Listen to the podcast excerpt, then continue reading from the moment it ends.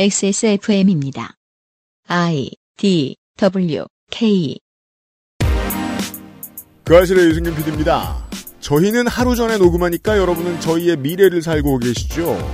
국민의힘이 새 당대표를 선출했을 겁니다. 주중에는 이에 대해 시사 아저씨와 긴 이야기를 나눠볼까 합니다. 2021년 6월 두 번째 목요일에 그것은 알기 싫답니다.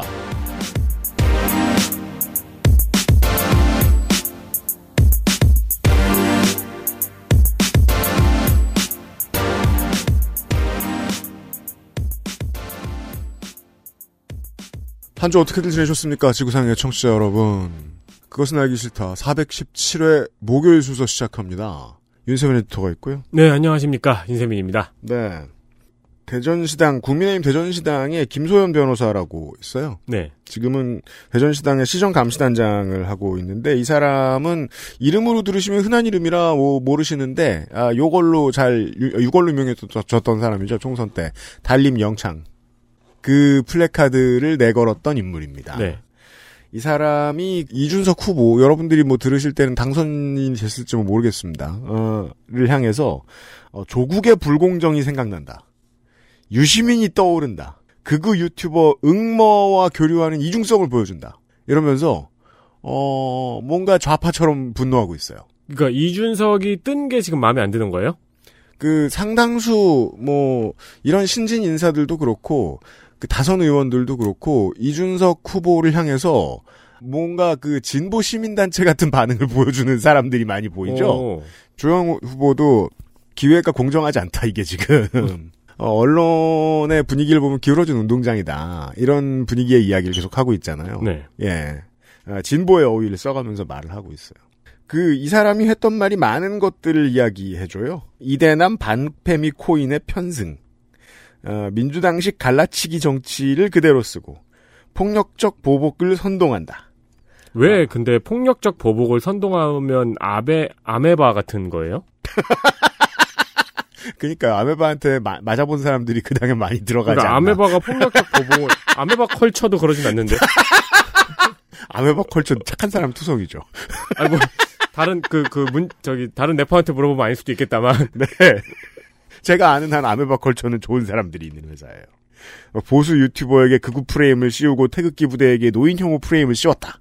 이러면 막 분노하는 거예요. 네. 예.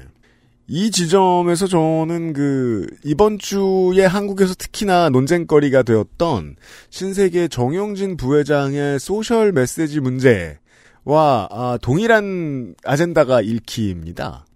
지난주에 이야기했던 그것 그대로입니다. 트럼피즘이죠. 음, 네. 한국이 트럼피즘을 찾고 있고 원하고 있다라는 겁니다. 어, 지난 대선 때는 홍준표 후보가 자기 자신을 트럼프라고 부르면서 트럼프 흉내를 내고 다녔는데 그건 아니냐. 부족했죠. 그건 아니죠. 네. 홍준표 후보에게 뭐가 부족했는지 이제 이준석과 정용진을 보니까 알겠습니다.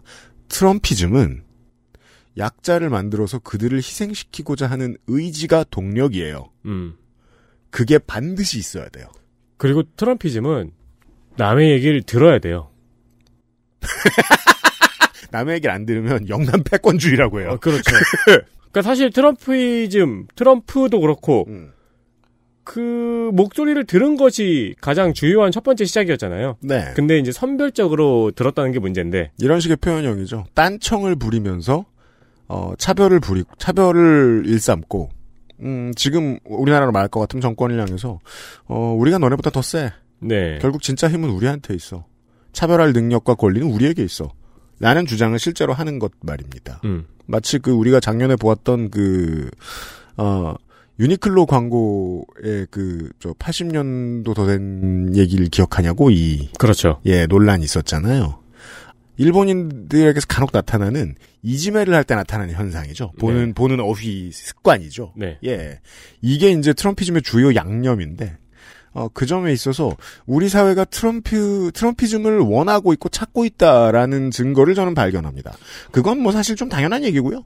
이, 이 김소연 변호사는 원래 민주당에 있다가 그렇죠. 예, 그런 다음에 이제 국민의당으로 갔다가 국민의 당, 네네. 예, 국민의당, 국민의당으로 갔다가 지금 국민의힘에 있는 거잖아요. 그렇죠. 이번 발언으로 또 다시 이렇게 역으로 올 수도 있겠네요. 요즘은 여당이 사람 받아주는 걸 잘 안 해서 어, 그렇죠. 네, 있던 중진들도 막 지금 출당시키고 있는데 네. 이 코드 말고도 다양한 이야기들을 시사 아저씨가 짚어낸 것 같습니다. 잠시 후에 길게 들어보죠 뉴스 하고요.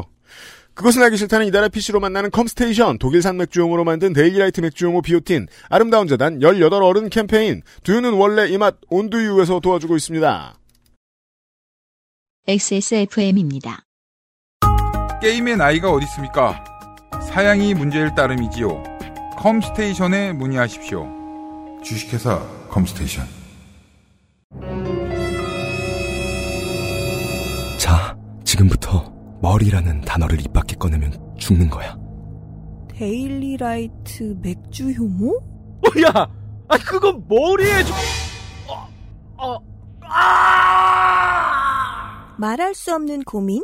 직접 확인해보세요. 데일리 라이트 맥주 효모. 언제 매진이래? 아니 먹던 거 먹자. 두유가 두유지 뭘. 온두유는 가마솥으로 만든다던데. 가마솥을 쓰는 공장이 어딨냐? 네가 해먹어 네가. 매일 아침 가마솥으로 만들어요. 두유는 원래 이 맛. 온두유. 어, 온두유 먹는 시즌입니다, 한국은. 그건 아니고 네. 콩국을 먹는 시즌이죠. 아, 좋아요. 네, 네. 콩국수를. 두유는 뭐 사시사철 먹지 않나요? 음, 그럼요. 후기를 하나 소개해 드리려고요. 여름 제대로 된 콩물을 만나자. 두유는 원래 이 맛 온두유. 음. 이건 이제 후기를 소개하기 전에 윤면상 PD님이 뭔가 그, 좀, 어, 그렇죠. 어, 허전하다 싶어서 네. 네, 카피라이팅을 한 거고요. 조물주는 책임감이 있어요. 네. 액세스몰에 등록된 후기를 읽어드리고 네. 소개가 된 분들에게는 적립금을 드린다고 전에 공지를 드렸습니다. 어, 그래서 이번 주부터는 열심히 후기를 씁니다. 네, 사용- 첫- 사용합니다. 엄마가 두유를 자주 드시는데요. 당뇨 때문에 단 걸 잘 안 드시는데 시판 두유에 설탕이 안 들어있다고 해도 제 입에 너무 달아서 괜찮을까 고민하다가 온두유를 시켜보았습니다. 어머님 드리려고. 어, 사진도 첨부, 어, 후기에 사진을 첨부할 수 있잖아요. 네. 사진은 저 회사 간 사이에 엄마가 받아보시고 보냉팩 대신 얼음물이 들어있다고 칭찬하신다고 보내주신 사진입니다. 이게 이 온두유의 이 패키징이 보- 사람들에게 보여주는 메시지도 너무 네. 명확하죠. 그래서 남녀노소를 가리지 않고 이 아이디어를 보면 우아합니다. 그리고 네. 또 다른 이유로도 좋아해서 하세요. 음. 그- 물 생겨서 그쵸? 그렇죠. 네. 어머니가 건강한 맛이라고 좋아하셔서 퇴근하고 저도 한 입 먹어봤는데 아니 이 맛은 엄마 엄마가 만들어주셨던 콩국수 맛 엄마 엄마야 네. 근데 어머니 지금 옆에 계시지 않나요? 그러니까요. 그걸 왜 콩국수한테 물어봐요? 네. 엄마야 그럼 옆에서 어머니가 어 나야 하시겠죠. 왜죠? 엄마가 건강한 맛이라고 하셨던 건 직접 만든 콩물이랑 같은 맛이라서 하신 최상의 칭찬이 아니었을까요? 제가 주소를 안 쓰고 주문을 뭐라고요? 봐보셨네요? 그 후기는 고마운데 네 봐보셨네요? 어. 네. 이런 게 가능한 줄은 처음 알았네요. 가끔 계세요. 네. 조물주가 그거 정리하느라 신이 됐어요. 제가 주소를 안 쓰고 주문을 해서 사장님 번거롭게 전화하게 해드려 죄송했습니다. 너무 친절하시고 두유 정말 맛있어요. 번창하십시오. 어, 이분께는 적립금을 어, 보내드릴 거고요. 이분의 후기는 매우 사실적입니다. 액세스몰에서 구매하시고 후기를 많이 남겨주십시오. 많이 남겨주세요.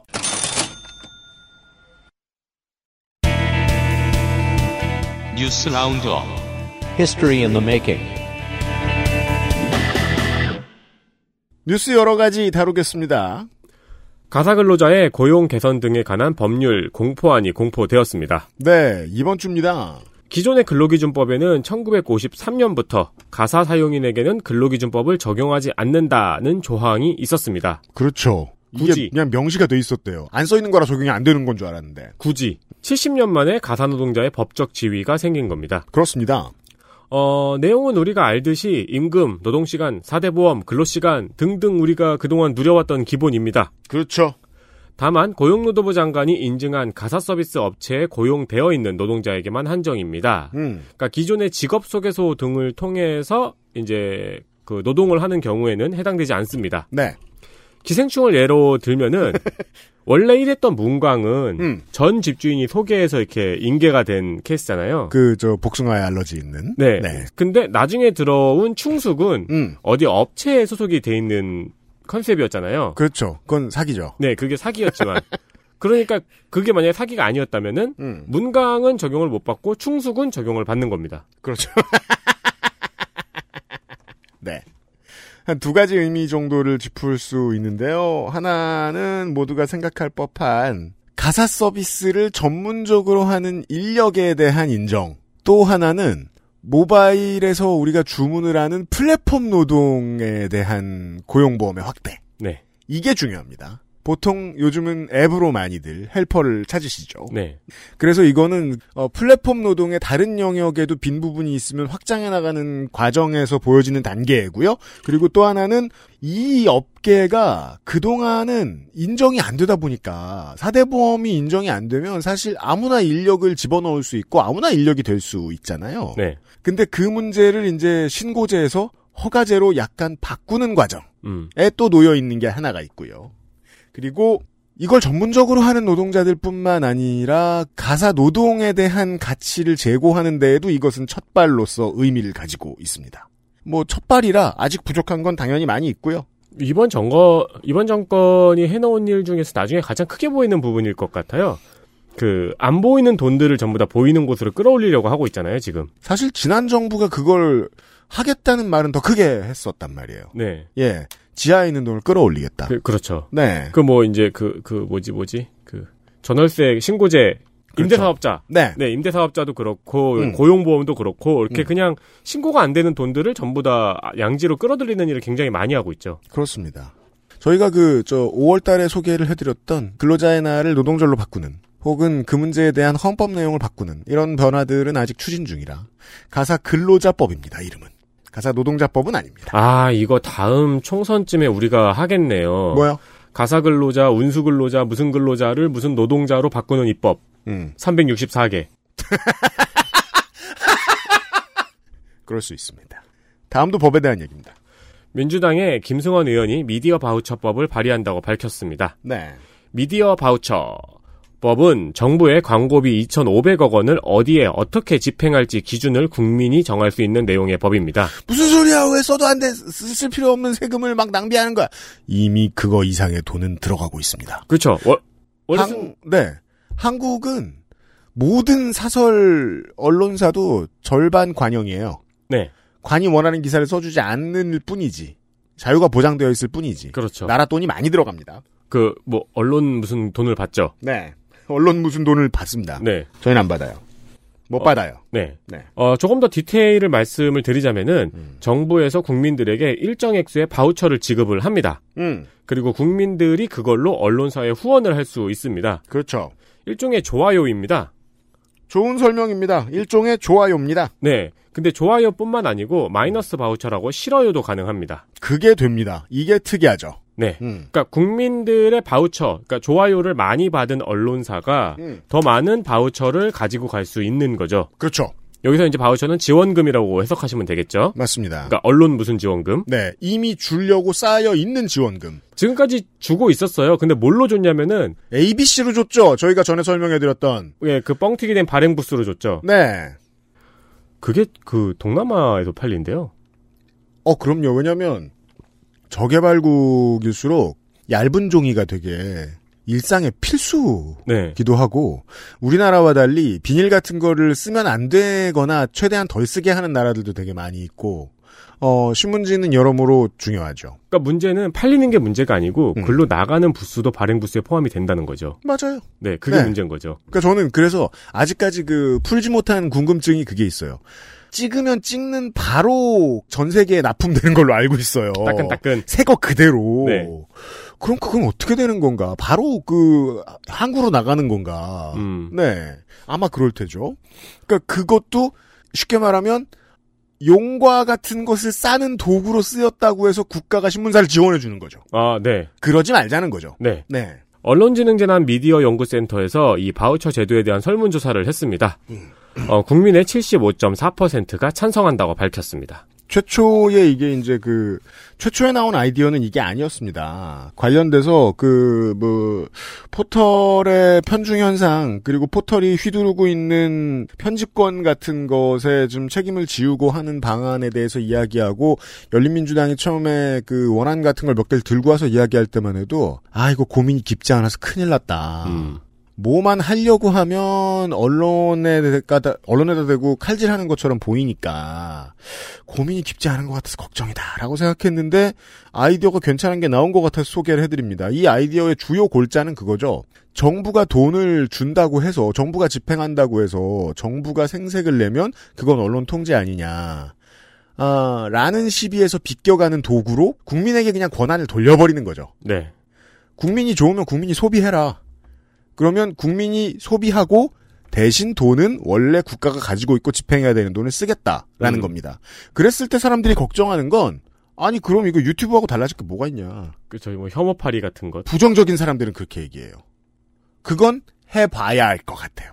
저는 이게 이제 저는 왜 아이디어가 좋다고 생각하냐면 언론사 및 언론인 개개인들로 하여금 시장에 내놓아진 사람들인데 시장에 내놓아진 사람들이 아닌 것처럼 생각하던 착각 같은 게 있었어요. 네. 정규직들은 그랬고 비정규직들 같은 경우에는 시장 중에 시장에 매여 있었어요. 하루에 20개의 기사를 써야 하는. 네. 이 둘 모두에게 각성이 가능하다는 거예요. 뭐 예를 들어 지금 뭐 다음이나 네이버의 뉴스 스탠드 보면 다음 같은 경우에는 너무 크게 망가졌습니다. 손정민 군 사망 사건 이후로 이제는 시사 뉴스도 잘 안 다뤄요. 더선 그러니까 데일리메일 같은 타블로이드가 돼 버렸어요. 네. 수준이 너무 낮아졌어요. 이러면 소비자가 알아서 떠나거든요. 다음 같은 경우에는 네이버와 달리 다른 포털의 구성을 바꾸려는 노력조차 하지 않기 때문에 뉴스 편집권이 거의 지금 컨텐츠의 전부예요. 그래서 이걸 잃어버리면 그냥 네이버나 구글에 다 뺏기는 거거든요. 음. 그럼 앞으로 빼앗길 거예요. 네. 대신에 시장한테 완전히 맡겨놓는 게 아니고 사람들이 어 에디터가 설명해준 대로 좋아요를 누를 수 있는 방식으로 바뀌면 일단은 예전엔 있었고 지금은 없어진 문화 중에 하나인 기자가 브랜드로 바뀌는 지금은 그런 게 현격히 줄어들었죠. 네. 기자가 그냥 직원이죠 많이. 뭘까 네임 네임드 기자. 그렇죠. 20년째 이 패턴을 계속해서 고수하고 있었고 연습을 충분히 해본 오마이뉴스의 방식을 많이 차용할 필요도 있고요. 최초 초기에는 이건 앞으로 좀 여러 번 말씀드릴 수 있을 것 같습니다. 플랫폼을 어떻게 편안하게 조직하느냐는 양대 플랫폼이 할 일이기도 하고 국회가 걱정해야 될 일이기도 한데요. 쓰기에만 편하게 만들면 여러모로 언론인들도 좋아하고 포털도 싫어하지 않고 어, 국민들은 더 편안해질 이런 결과를 기대할 수 있을 것도 같습니다. 그러면 뭐 시행착오는 있겠죠. 아, 당연히 있을 네. 거고요. 그리고 뭐 이런 바우처에서 일부러 좀 탈피에 돼 있는 언론사도 더 많이 생길 수 있고. 지역 정치 소식입니다. 국민의힘 정창민 의원이 정찬민 정찬민 국민의힘 정찬민 의원이 용인시장 재임 시절에 개발 인허가 관련 뇌물을 받았다는 의혹이 있습니다. 네. 현재 경찰은 구속영장을 신청을 했는데 음. 검찰에서 일부 혐의가 소명되지 않았다고 반려한 상태입니다. 그렇죠. 경찰은 정찬민 의원이 용인시장 재임 시절 기흥구 인근 주택 개발을 하려는 한 시행사에게 인허가 편의를 제공해주는 대가로 뇌물을 받았고 또 개발 부지 인근의 토지를 차명으로 사들여서 10억 원 이상의 시세 차익을 얻은 것으로 판단하고 있습니다. 음, 한편 용인시장은 현재 민선 1기부터 민선 5기까지 모든 시장이 재임기간의 일로 법정에서 유죄 판결을 받았고요. 네. 이 중 4명이 개발 관련 비리였습니다. 그렇습니다. 이 개발 관련 비리에 대해서는 지역을 가리지 않고 자치단체장이나 아니면은 군의회, 시의회의 의장선에서 이런 일들을 저희들이 선거 방송할 때 많이 전해드리곤 하는데 다만 이제 이런 기록이 하남시나 용인시에 많은 것은 다른 지방 도시들하고는 얘기가 좀 다릅니다.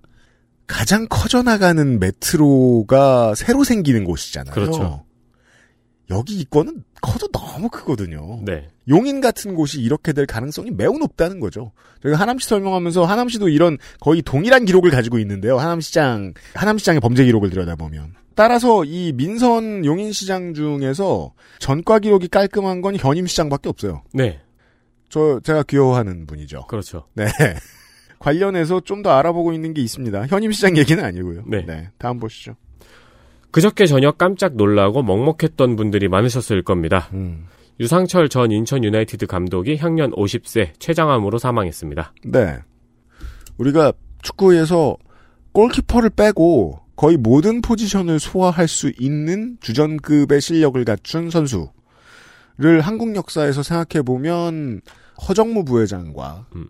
박지성 어드바이저, 어드바이저라 그러죠? 아마 그 현대에서, 전북현대에서. 네. 이 두 분 정도가 떠오릅니다.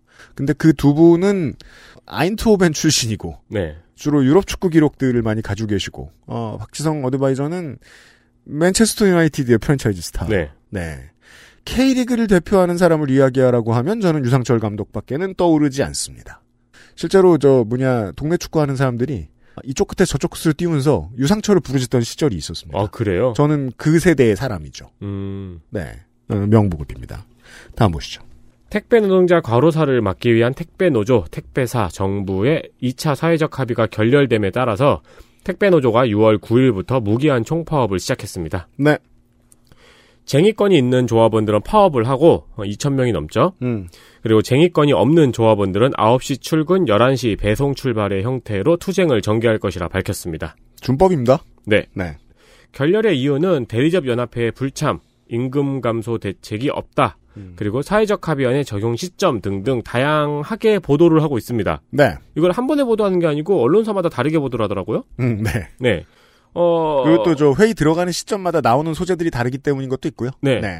어, 제가 보기에는 주로 택배사가 아니고 대리점 연합회에서 합의를 파행시키고 있는 것처럼 보이네요. 네, 그런 부분도 있고 아닌 부분도 있습니다. 일단 대리점 연합회 같은 경우에는 현장에 이제 최말단 노동자들에 비해서 힘이 더 없죠. 대응 능력이 본사에 대해서. 음. 예, 아무 훨씬 파리목숨이죠. 대리점 연합회에 대한 어떤 회사 차원의 압박 이 사계사 차원의 압박이 들어갔을 가능성이 엿보이고요. 그 외에는 저는 가장 많이 보도됐으면 좋겠다고 생각했던 게 사측이 계속해서 사회적 합의안 적용 시점에 대해서 말을 많이 바꿔요. 네. 하겠다고 했을 때 파업을 접은 적이 지금 몇 번입니까? 저희는 그때그때 이야기를 해드리고 있는데. 근데 이번에도 사회적 합의안 적용 시점을 할 테니까 1년만 늦춰달라고 갑자기 또 얘기를 했습니다. 자꾸 새로운 오퍼를 넣는다는 건 합의를 빨리 하고 싶지 않다는 뜻입니다. 네. 이걸 해석해주면 이 파업을 여러 번 안 하려고 꾹 참았는데도 하게 되는 이유를 설명할 수 있거든요. 그걸 좀 자세히 설명해줬으면 어땠을까 하고 아쉬운 게 있고요. 그 다음에 여기서 임금 감소라고 이야기를 하는 건 결국 물류분리라는 하지 않아도 되는 일들을 기사님들이 하시면서 하지 않아도 되는 일을 하지 않는데도 불구하고 임금이 줄어드는 이런 문제점에 대한 책임을 지라는 건데요. 네. 아, 이것 역시 똑바로 된 답은 나오지 않았습니다. 아, 다시 한번 말씀드립니다. 그동안 저희 방송을 통해 들으셨죠. 몇 번을 참았습니다. 택배 노조는. 그러니까 이제 파업을 자주 한다고 화내시기 전에 네, 알아볼 것이 좀 있습니다. 네. 어, 저도 오늘 어, 드라이브인을 거쳐서 어, 뭔가를 먹고 왔습니다만. 맥도날드의 BTS 세트가 출시가 됐죠. 포장 용기, 광고 포스터, 그리고 출시 기간 동안 맥나 그 맥도날드의 매장 직원들이 입었던 크루 티셔츠 등이 리셀 시장에서 큰 인기를 얻고 있습니다. 이게 왜 그러냐? 전 세계에 다 구매층이 있는데 전 세계 맥도날드가 이걸 다 동일하게 하지 못하기 때문입니다. 그리고 어, 배분된 물자가 있어서 어떤 나라에는 이 프로모션을 길게 하지 않았어요. 네. 그래서 어, 한국 같은 경우에는 지금은 맥도날드 매장에 가보시면 그 여러 가지 색깔로 돼 있는 까만 티셔츠 크루들이 다 입고 있죠. 네. 방탄소년단 맥도날드. 초성 써 있는 거요? 네. 어, 그게 몇십만 원에 팔리는 중입니다.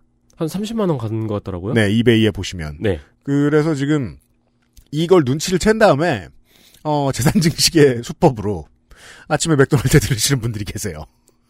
포장지 곱게 닦아가지고 음. 하시려고. 벌써요. 그래도 돼요.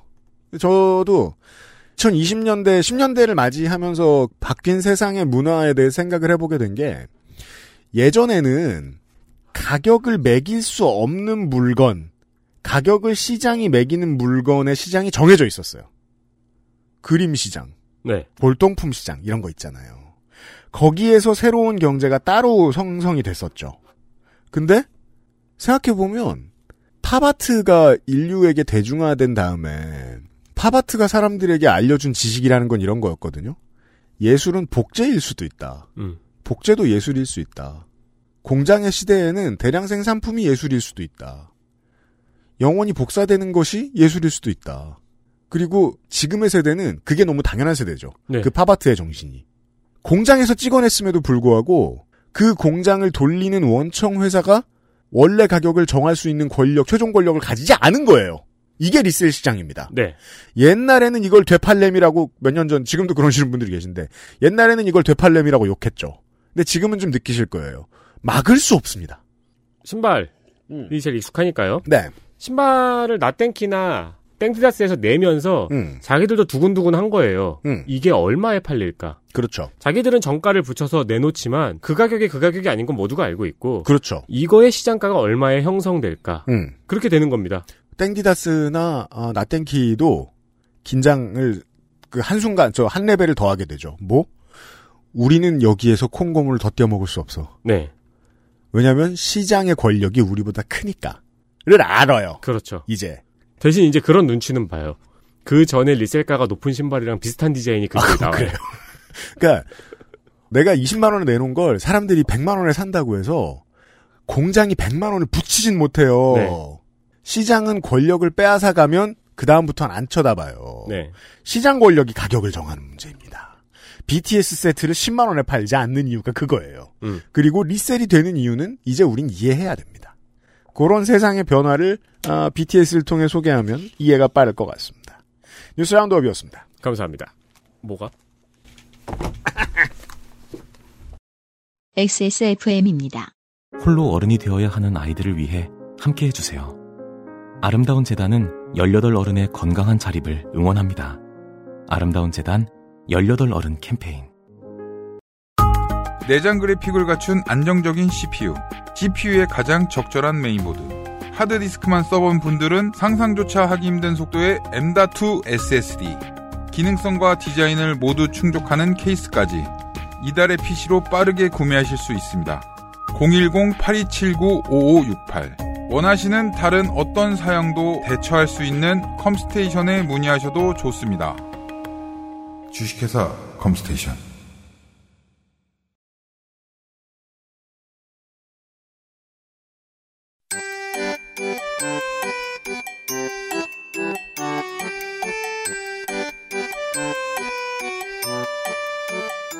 양산형 시사평론 민화문구 파일런 괜찮아.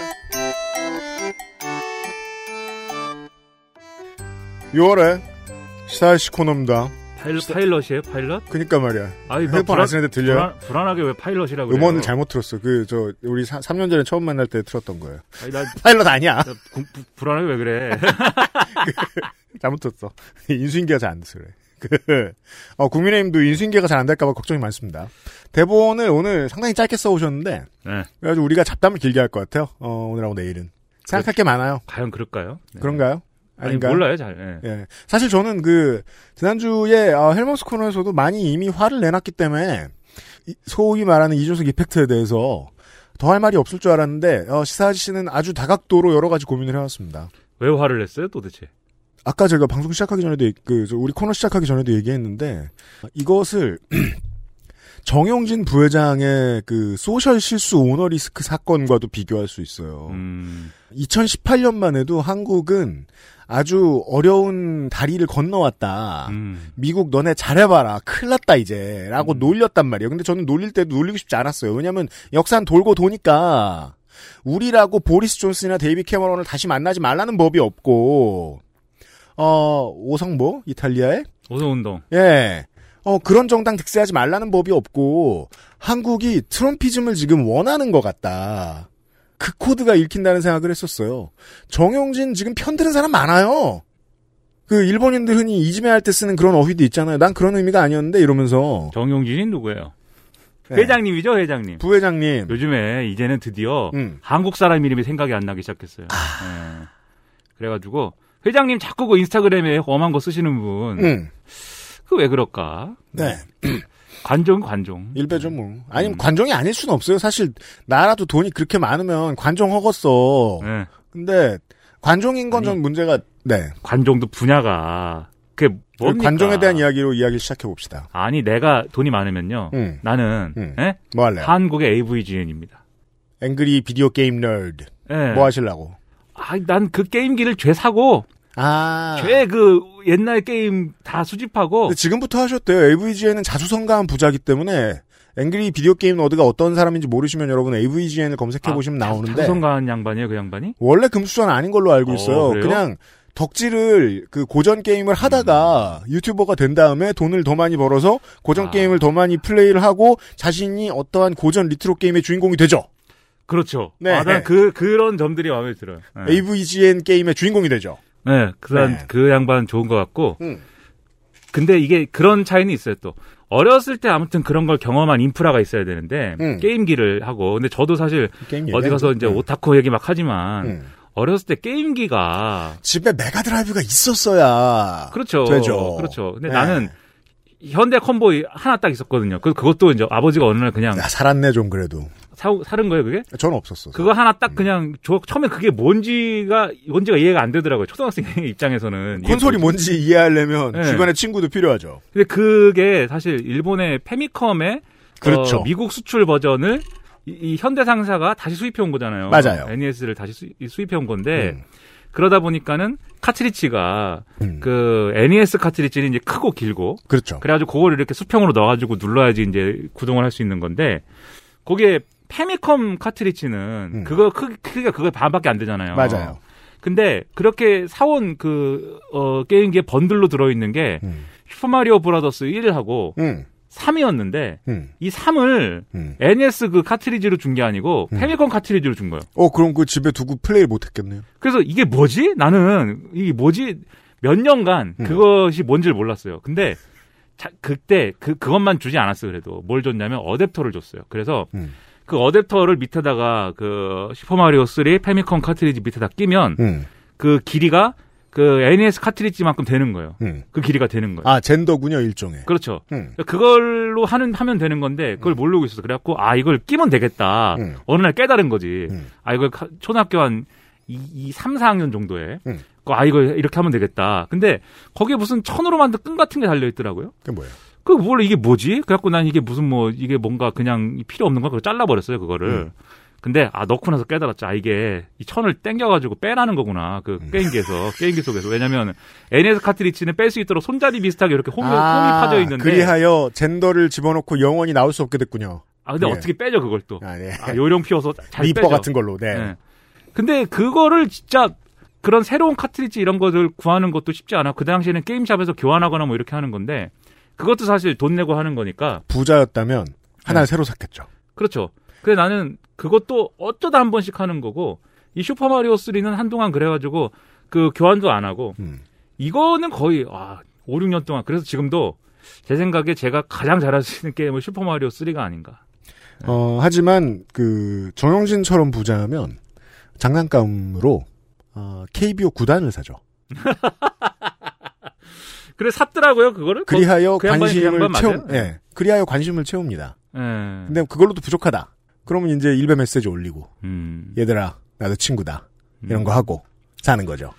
그러니까 뭐 꼴 같지 않은 일은 그만하시고요 회장님은 그리고 이게 이준석 씨도 사실 그래요 이준석 씨도 잘 먹고 잘 살았잖아요 제 생각에는 어, 그럼요. 본인은 본인이 이제 본인의 어떤 그 지금의 사람은 누구나 슬픔이 있죠. 예 이준석 씨는 본인이 지금 누리고 있는 자신의 지위나 이런 영향력이나 이런 것들을 어떤 공정한 어떤 경쟁과 그런 것들을 통해서 자기가 얻은 자원을 토대로 해서 자기가 잘해갖고 이렇게 된 거라고 이제 주장을 하는데 지금 뭐 신문에서도 많이 나왔고 이런 것들을 보면은 사실 제, 저 같은 사람들 입장에서 보면 이준석 씨도 뭐 금수저 아들이지 뭐 금수저 아들이고 그리고 이제 그 보니까는 오늘 경향신문에 누가 쓴 걸 어젠가 누가 쓴 걸 보니까는 이준석 씨가 쓴 그 책에 나온다고 하더라고요 중학교 때 목동에 음. 있었고 목동에서 이렇게 교육을 받으며 거기서 공정한 경쟁을 체험하였다.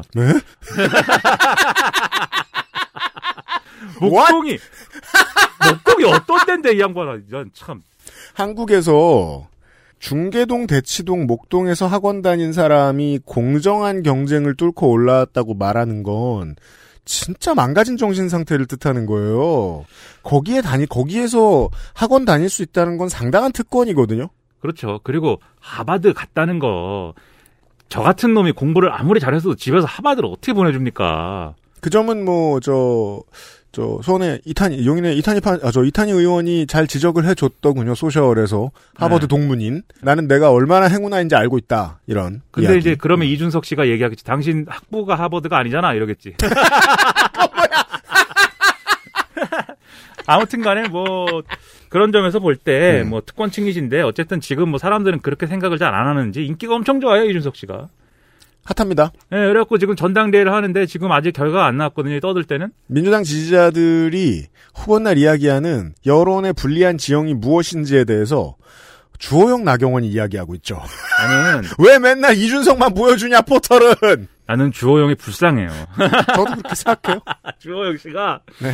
그 주호영 애초에는 이제 전당대회가 주호영이냐 아니냐로 치러질 거라고 사람들이 얘기를 했어 요 처음에. 주호영과 반주호영 우리도 얘기했듯이 영남이냐 영남 아니냐를 이야기할 것이다라고 얘기했는데 네. 어 전혀 다른 포인트가 나왔죠. 근데, 그날 그때 이제 우리가 한 달 전에 이야기했던 거는 새로운 정치 세력이냐 영남이냐 정도를 이야기하면서 그때는 김웅밖에 없었으니까 네. 그걸 생각했는데 이준석은 그 뒤에 들어왔죠. 그리고 이제 그때 예언한 예언이라고 하기, 하기보다는 그때 이제 회자되던 것까지 가 뭐였냐면 근데 나경원이 나오면 구도가 달라질 거다. 요까지는 얘기를 했어요. 음. 왜냐면 나경원이 어쨌든 수도권 기반이긴 한데 근데 또 주호영하고 둘이를 비교하면은 이게 또 신구 대결이나 이렇지는 않을 거니까 음. 다른 구도가 될 것이다 이렇게 봤는데 근데 나경원이 나온 것까지는 이제 그렇구나. 예상 가능한 예. 네. 맞- 그러면 주호영과 이게 그런 구도가 이 지금 당내 지형상 그렇게 돼요. 친박이 지지하는 나경원과 음. 비박이 지지하는 주호영의 대결 뭐 이런 그림이 될 가능성이 높았어요. 그러면 그러면 이제까지 쭉 봐왔던 그 정당의 싸움이죠.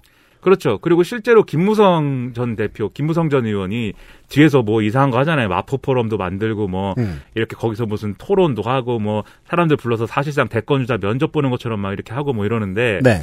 그분이 지난번에 원내대표 선거할 때 어, 이 나름대로 이제 영향력을 발휘하려고 했던 거잖아요. 그리고 이 주호영 주호영 대표가 출마할 것이기 때문에 이 이번 원내대표 선거에서는 비영남이 돼야 되고 그러려면 김기현 원내대표는 탄생하면 안 되고 음. 그렇죠. 래서 권성동 울산이니까요. 우- 네. 우리 편인 권성동을 밀자 이렇게 이제 했던 건데 음. 근데 이번 전당대회에선 그러면은 이제 주호영을 미는 그림이었죠. 음. 그래서 김무성 전 의원 측은 주호영을 밀었거든요. 그렇죠. 근데 중간에 손을 뗐습니다. 제가 볼 때. 네, 맞아요. 안 될 것 같으니까. 이준석이 나오고 그 점에서는 머리가 좋았고 예, 이준석이 나오고 나경원과 양강구도를 형성하고 과정에서 자연스럽게 주호영은 아웃 오브 안중이 되면서 손을 털었습니다. 당내에서. 그렇죠. 손을 떼버리고 이준석 불러가지고 어, 이준석 씨랑 어, 어디 카페에 앉아가지고 커피 한잔 하면서 말이에요. 킹메이커가 꾸민 사람은 김종인 말고 김무성도 있단 말이죠. 예. 실제로 이 사람의 입긴 작용을 하고요. 커피 한잔 하면서 주호영 사퇴시킬 테니까 그러니까 제가 저 이거 뇌피셜이에요. 주호영 사퇴시킬 테니까 소설을 쓰시는 겁니다. 예. 사퇴를 하려면 최소한 이준석을 막기 위해 중진 단일화 이런 그림은 못 만든다. 못 만들지만 당신들 둘 다 어 뭐 좋은 대표가 될 것이기 때문에 내가 사퇴한다는 그림은 만들 수 있어야 되고 그러려면 이준석 당신이 계속 윤석열 그에 대해서 각세우고 이러면 안 된다. 그리고 주호영 사퇴하는 게 꼭 나경원한테만 좋은 게 아니다. 그때는 뭐 중진 단일화의 맥락에서 이제 막 주호영 사퇴설이 나올 때니까 그 당신한테도 뭐 나쁜 일 없으니 적당히 윤석열 등에 대해서는 적당히 해라. 아마 이 얘기를 했을 것 같고. 그래서 그렇게 해서 이제 김무성이 손을 떼면서 주호영은 완전히 이제 버틸 수가 없는 지경이 된 건데. 음. 그래서 한참 사퇴설이 있었어요. 주호영 사퇴설. 네. 근데 아, 주호영 의원이 이렇게는 사퇴 못 한다라고 버틴 것 같고. 화가 났죠. 예. 그래서 이 3파전인 상태로 그대로 왔습니다. 음, 그래 가지고 아니, 이제 이런 저 지역 기반을 등에 업고서 내가 여기서 힘의 구도에서 밀려가지고 빠진다고 먼저라는 걸 받아들일 수 없는 건 아닌가 싶습니다. 그래서 모바일 투표를 지금 막 한창 하고 있는데 하고 있을 거예요. 음. 역대 최대의 득표율이 나왔다고 막 언론 보도 나오더라고요. 근데 저는 몇 가지는 이제 감안하고 봐야 되는 게 음, 첫째로 어 이번에 이제 코로나19나 이런 것 때문에 아무래도 모바일 투표가 이제 투표율이 높을 수밖에 없어서 이제 그 이후에 이제 진행되는 ARS, ARS 투표나 이런 것들은 오히려 더 투표율이 낮을 수도 있겠지만 음. 그래서 그런 점을 한 가지 봐야겠지만 하지만 그렇다 하더라도 투표율이 굉장히 높은 건 사실이에요. 이게 그러한 이제 당원수가 굉장히 많은 거대 정당의 경우에 뭔가를 전당원을 대상으로 해서 뭔가를 투표를 하든지 뭘 하라고 했는데 음. 30%만 넘어도 굉장히 많이 나오는 거거든요.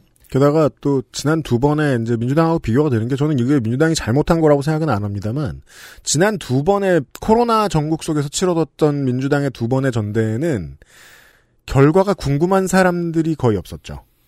그렇죠. 네. 흥행 요소가 없었어요. 예. 그래서 더더욱이 비교가 되죠. 그러니까 그 이렇게 최대 득표율이 나오는 것은 그러면 결국 누구한테 유리한 거냐 음. 이렇게 봤을 때 사실은 이 정도 투- 지금 막 50%도 되지 않을까 막 국민의힘 쪽에서는 이런 두근두근하는 마음으로 이 얘기를 하는데 네. 흥행 대박. 근데 이제 흥행 대박이고 뭐고 다 떠나서 이 정도 투표율이 나오려면 음. 이준석의 인기 하나만 갖고는 안 되고 양측의 조직력이 최대 결집하고 있다 이렇게 봐야 돼요. 음. 그래서 아마 제 생각에는 뚜껑을 열어보면 이준석이 대기야 이준석이 당선 가능성이 굉장히 높긴 하지만 완전히 뭐 원사이드하게 지금 여론조사상으로 거의 어 그런 정도의 엄청난 우리는 격차까지는 아닐 거다. 답이 나온 직전 아니면 직후에 이 방송을 내는데 예. 어, 얼마나 틀릴지 모르겠습니다만 틀림 또 어때요? 뭐 내가 뭐 국민의힘 당원도 아니고 틀리든지 말든지 사실 뭐 네. 평론가는 타율로 보시면 돼요, 정치 자 네. 여러분. 아니 청론가는 야구 선수 아니기 때문에 탈도 상관없고요. 음. 아 저는 그래도 일할 나오는 사람 을 쓰고 싶진 않아. 아니 네. 평론가는 사후적인 해석을 잘하는 게 중요하지. 알았어요. 뭐 예언을 뭐 어떻게 하겠습니까? 그래도 일할은 안 돼요. 예? 네. 내, 내, 나의 내일도 내가 모르는데 뭐. 아무튼 간에 그건 그래요. 그런 건데, 근데 이제 저도 이제 방송한답시고 이제 돌아다니면서 국민의힘에 걸쳐 있거나 거기 소속인 분들하고 이제 그분들한테 물어보기도 하고 뭐 그럴 거 아니에요. 그렇죠. 어떻게 생각하시냐. 근데 하는 얘기를 보면은 지금 여론조사나 이런 것들로 확인되는 이준석 열풍이라는 게 당내에서는 또 그렇게까지 뭐 이준석 만세 만만세 분위기 또 아닌 것 같아요. 그분들이 하는 얘기를 들어보면 음. 제가 만나서 이제 이렇게 좀 어 예를 들면 직접적으로 같이 뭐 방송을 하진 않더라도 같은 대기실에 앉아 있다거나 음. 이런 이제 그런 분들이 그렇게까지 뭐 편향적이거나 이제 특정 계파에 굉장히 강하게 소속돼 있거나 이런 분들이 아님에도 불구하고 음. 대체적으로 한 말이 나경원 이준석 둘 다 저렇게까지 해야 되냐 아, 굉장히 힘들다 마음이 일단은 그 당에 관심 없으신 분들은 기사를 잘 안 찾아 읽으실 텐데 저희는 네. 이걸 봐야 되니까 아, 당 대표 선거가 이렇게까지 과열된 거는 제가 한 15년 만에 보는 것 같습니다. 아, 그리고 15년. 전에는 여당이 쪼개졌었어요. 음. 그 일 때문에. 네. 근데 이게 그분들이 예를 들면 이제 TV 토론이나 이런 거 계속해서 이제 TV 토론을 계속 했잖아요. TV 토론하고 유튜브 토론을 했잖아요. 네. 그런 걸 보면서 이제 그분들도 느끼는 게 결국 이게 과열됐다고 얘기하지만 결국 서로 막말 공방 뭐 이런 거 하는 것 때문에 그렇거든요. 음. 근데 왜 그렇게 수위가 높은 서로에 대한 상호 비난이 오갔느냐? 이준석 때문이에요. 왜냐 이준석 이 후보가 기성 정치인들이 하는 방식의 그런 공격을 하지 않거든요. 굉장히 직설적이고 굉장히 그 기분 나쁜 비유를 하고 그리고 이거를 이 망설이면서 하는 게 아니라 누가 봐도 제가 지금 상당히 짜증나 있구나라는 표정과 그러한 제스처로 그 댓글이나 게시판 형태의 어휘력이죠, 이 사람은. 그렇죠, 그렇죠. 네. 팍팍 지르는 거예요. 그러면 네. 이제 나경원 어, 전 의원이나 이런 음. 사람들은 기성 정치의 문법으로 어쨌든 그런 토론이나 이런 선거 운동을 해온 사람인데, 그 가식적인 것과 그냥 표현형까지 못된 것. 네, 그렇죠. 새 싸움이에요. 그래서 막 막히는 네. 거죠. 막히면은 이걸 어쨌든 뚫어야 되니까 자기도 뭔가 이렇게 센소리를 해야 되고. 네, 그런 걸 해야 되는 거고 음. 그 모양새가 이제 이상해지는 거여서 그래서 사실 그게 이준석의 활약이라는 게 그런 토론회에서의 활약이라는 게 국민의힘에 별로 이렇게 호의적이지 않거나 국민의힘을 평소에 미워하는 이런 그러 그러했던 유권자들이 볼 때는 그게 시원하고 사이다 같죠. 이준석이 야 저렇게 기성 정치인도 혼내주는구나. 음. 이준석이 저렇게까지 뭐 담이 담이 좋네 저 양반 음. 이렇게 보는데 국민의힘을 정말 사랑하고 국민의힘이 이게 내 당이고 내가 정말 이 당 이게 국- 이름 이름이 국민의힘인지 미래통합당인지 자유한국당인지도 내가 가끔 헷갈리는 지난 정권에도 이번 정권에도 언론사가 쉽게 쓰고 고민하지 않고 쓰는 말이 있습니다. 콘크리트. 예. 콘크리트 지지율. 근데 실제 콘크리트 지지율은 바닥으로 가봐야 알 수 있죠. 뭐 여론조사할 때 나오는 15%에서 20% 정도 어, 야당의 바닥을 이루어주는 사람들 진짜 콘크리트 예. 이 지지자들이 보았을 때는 그러니까 이분들이 봤을 때는 이준석의 이러한 어떤 행동 양식이 아주 건방지다는 거예요. 그리고 비호감이라는 거예요. 음. 그렇죠. 예, 그래서 이 TV 토론을 시작하고 나서 기층 당원들 사이에서 이준석 너무한 거 아니냐 이게 여론이 있었 있었던 것 같아요. 그분들 하는 얘기를 들어보면. 음. 근데 제가 볼 때 그럼에도 불구하고 왜 이준석이 그래도 이제 유력하다고 생각하냐면 그건 이제 처음에 첫 토론에서의 충격이에요. 그게 음. 첫 토, TV 토론을 보고 아 저게 뭐야 이랬지만 몇 차례 계속 하- 사람이 계속 똑같은 광경을 보다 보면 익숙해집니다. 아, 익숙해지고 면역이 좀 생겨요. 왜냐면 그러지 않을, 않았으려면은 토론장에서 쫓겨났어야 되는데 그 사람이 그러지 않았거든요. 그렇죠. 면역이 좀 생겼고 그다음에 이준석 후보가 그다음에 약간 자제한 부분들이 사실 없지 않아요. 자제를 했고 그 뒤에는 인터뷰마다 이런 얘기를 달고 다니더군요. 내가 실수하지 않으면 이변이 일어나지 않을 것 같다. 예, 뭐 그런 지금의 얘기- 결과가 나올 것 같다. 그런 얘기도 하고 네. 어 예를 들면은 각 이제 그 지역 연설에서 음, 다른 후보들이 예를 들면 윤석열이 안 올 것이다 이준석이 되면 음. 이준석은 그리고 유승민계이기 때문에 대선을 공정하게 관리하지 못할 것이다 이런 얘기 막 하고 있을 때 국민의당과의 통합에 방해가 될 것이다. 예, 이준석은 뭐 정책 얘기 같은 거 했거든요. 음. 그런 측면 그리고 특히 이제 제가 볼 때 가장 어, 이준석이 자기 장점을 가감없이 잘 드러냈다라고 보는 터닝 포인트는 대구였어요 사실 대구에서 그 탄핵을 얘기했잖아요. 그렇죠. 탄핵은 정당했다 이걸 얘기하면서 그럼에도 불구하고 이렇게 간 거잖아요 연설을. 네. 그게 제가 제 생각에는 대구 사람들이 볼 때 저게 이준석이 그런 입장이라는 건 누구나 알고 있잖아요. 탄핵의 부정 탄핵을 부정할 수 없다라는 입장이라는 것은. 네. 근데 거기에 대해서 예를 들면 여기 와서 사탕 발림하거나 수위 조절하지 않고 음. 자기 얘기를 그대로 질렀고 음. 그리고 거기에 대해서 어 기분 나쁘지 않은 방식으로 어쨌든 그 뒤에 붙이는 얘기들 예를 들면 똑같은 이- 그 이후에 어떤 박근혜 전 대통령에 대한 수사나 이런 것들은 가혹했다 음. 그리고 그러한 기준을 뭐 그러한 기준이 잘못됐다고 말하고 싶- 싶은 게 아니라 문재인 정권에도 똑같이 적용해야 된다 이렇게 논리를 간 게 그렇죠. 음. 대구 사람들이 볼 때는 뭐 괜찮다라고 본 것 같아요 그래서 보궐선거에서 승리로 이끌었던 이 김종인의 논리구조하고도 비슷합니다. 박근혜를 버리는 것이 TK를 버리는 것은 아니다. 그렇죠 박근혜를 영 지지하겠다면 그 사람들은 버리고 갈 수 있는데 그 사람들은 조원진이 흡수하면 그만이고 큰 덩어리가 아니다. 그렇죠. 그리고 네. 이제 이렇게 갔어요. 이런 정도의 의견을 가진 이준석을 TK가 용인할 수 있어야 네. 윤석열도 용인할 수 있- 받아들일 수 있는 거 아니냐. 음. 그러니까 사실은 이 얘기가 뭐 틀린 얘기 아니거든요. 그래서 이렇게 갔기 때문에 어, 제 생각엔 이렇게 가는 것이 좀 긍정적인 영향을 준 것 같고 음. 그래서 플러스 마이너스를 다 고려할 때는 어쨌든 이준석이 뭐 모든 사람의 열광적 지지를 끌어내지는 않았겠지만 네. 전략적으로 판단할 때 음.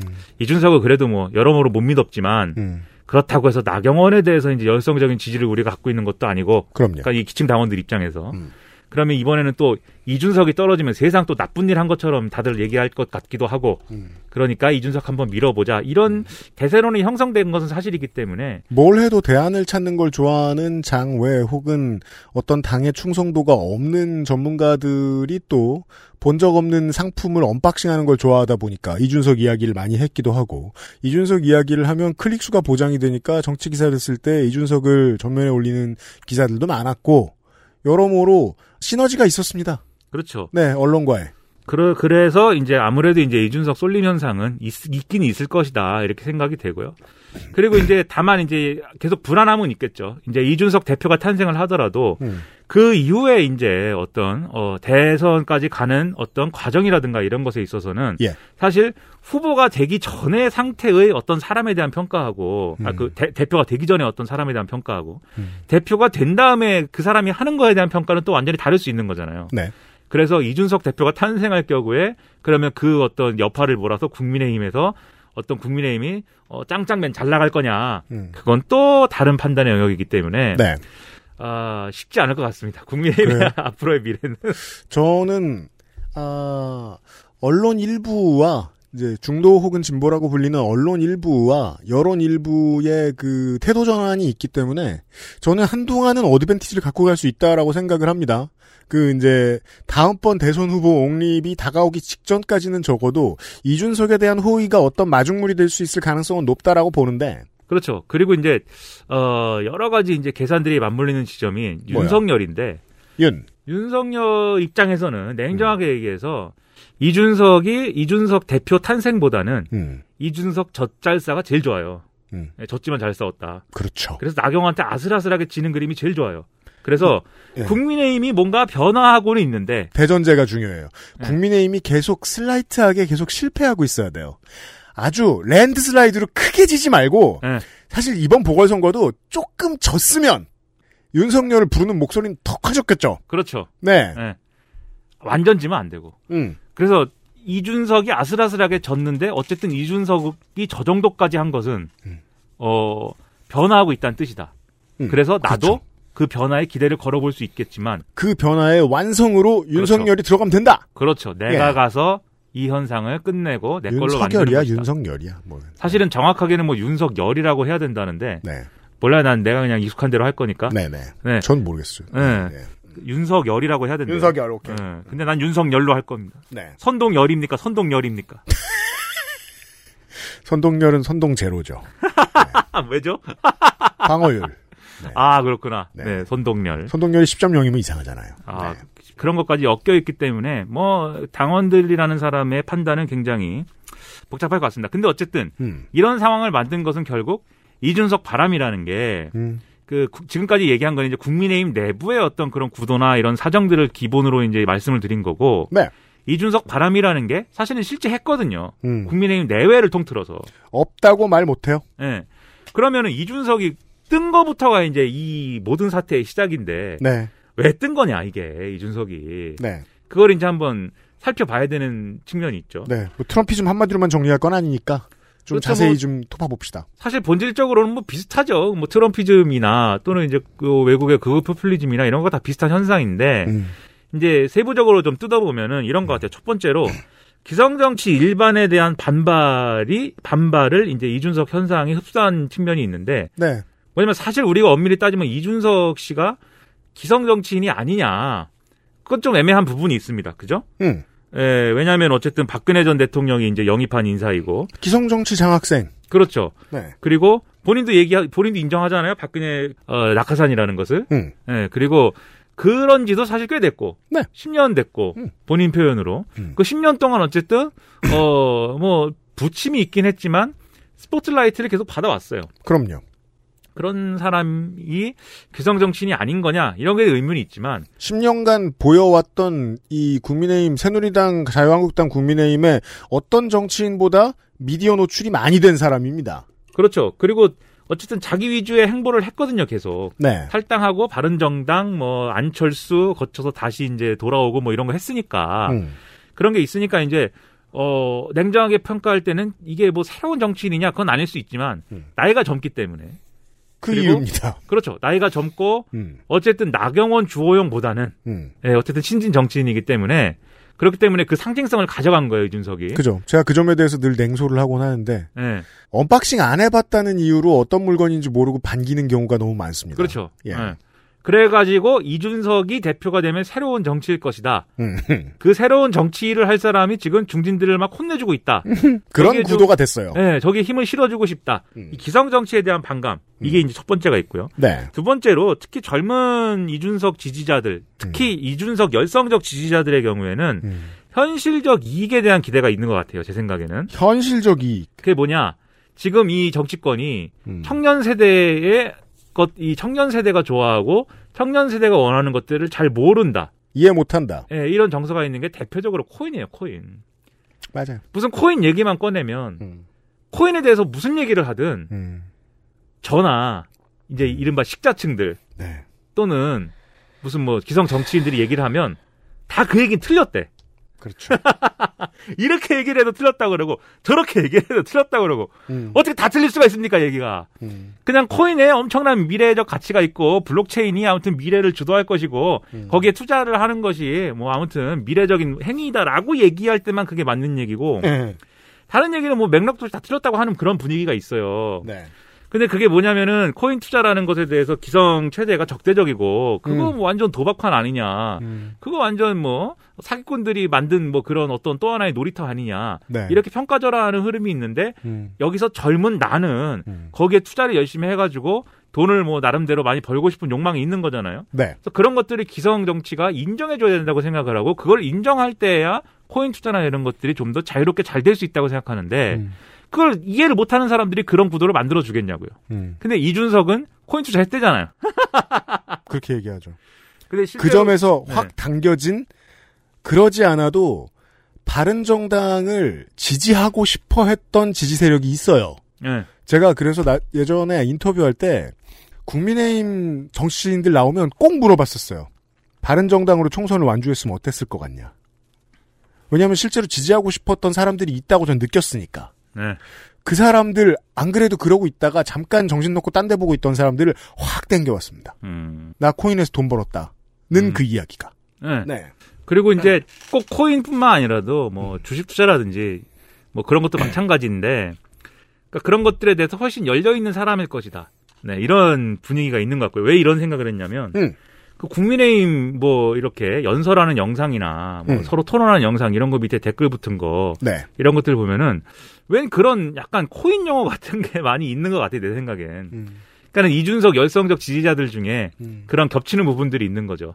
어 이런 좀 코인 투자가 그러니까 지금 계속 뭐 코인 코인 그러니까 이준석 지지자들이 다 코인 투자자다 이 얘기가 아니라 그러한 이제 어떤 문화를 공유하는 음. 상당수가 예. 네. 그러한 문화적인 어떤 코드를 공유하는 그런 집단인 것 같다. 문화적 그리고- 코드 공유라는 말이 정확합니다. 예. 예. 그런 측면이 있고 세 번째는 이제 아, 그 달빛 가족이라는 드라마가 있었습니다. 그건 뭐죠? 1989년. 예. 89년이요? 네. 쌍팔년도 얘기를 또 그렇죠. 어, 6개월밖에 안 한 단명한 드라마입니다. 거기 보면 길용우 씨가 젊었을 때. 길용우요? 89년인데 길용우 씨가 젊었을 거 아니에요. 예. 네. 그 맨날 특별한 직업 없이 그 한탕을 노리는 삼촌으로 나와요. 그때 이제 드라마는 못 떴지만 그 길용우 씨의 대사 중에 유명한 대사가 있었어요. 그놈의 둔보따리만 어저 서울 방언이죠.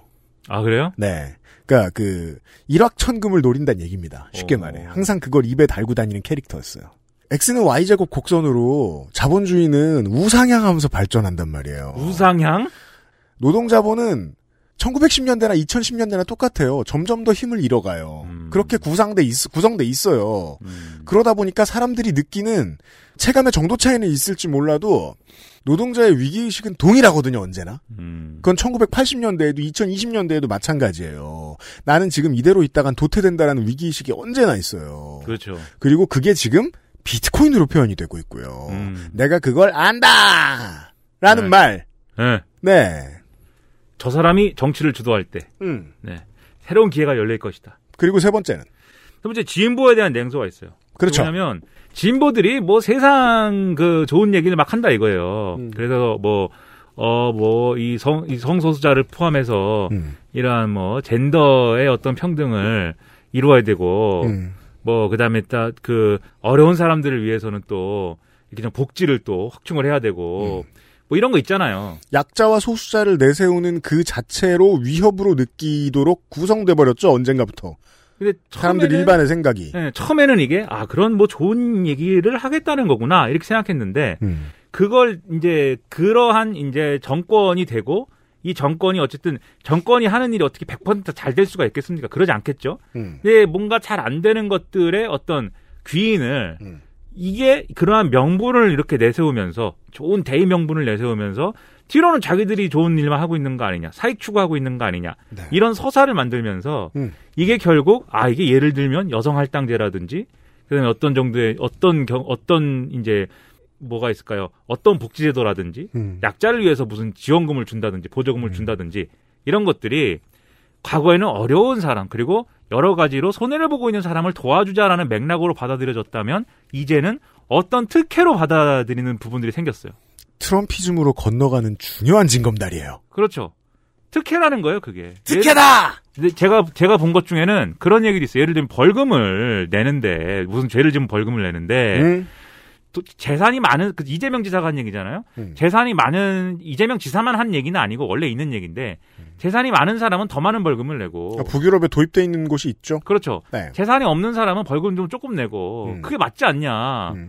어, 이 재산을 10억씩 가진 사람이 예, 5만 원 내는 거랑 벌금 5만 원 내는 거랑 재산이란 게 없는 사람이 통장 잔고가 뭐 20만 원이나 되는 사람이 벌금 5만 원 내는 거랑 같, 같을 수 없는 거 아니냐. 형벌의 무게라는 게.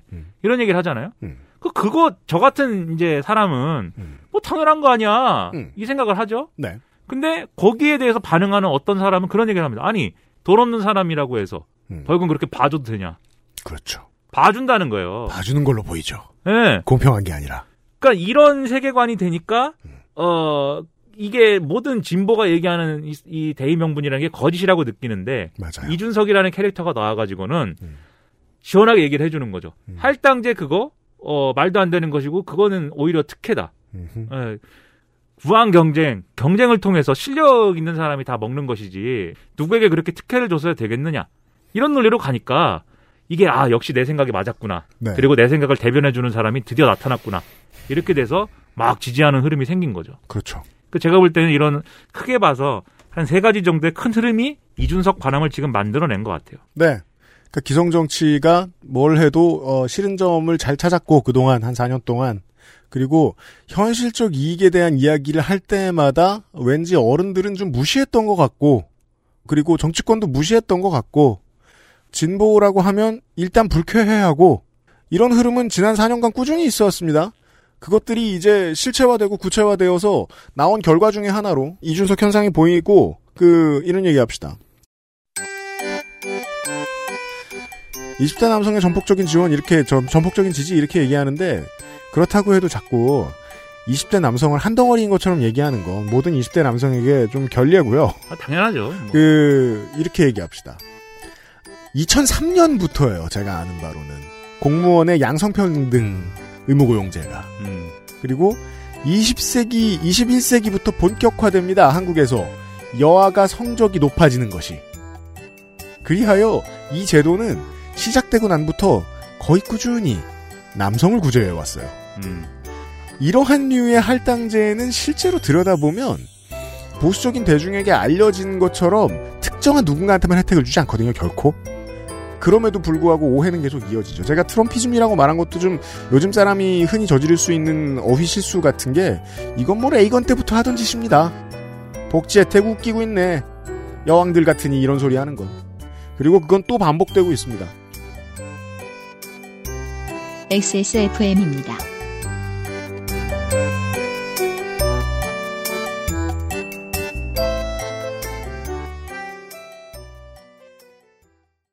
아플 때도 건강할 때도 건강을 생각한다면 두유는 원래 이맛. 온두유. 최소하던 날은 정말 기뻤어요. 제가 고대하던 날이었기 때문이었는데 기차가 출발을 하는데 그때 눈물이 나더라고요. 마음 둘 곳이 없다라는 생각이 여러분의 독립은 몇 살이었나요?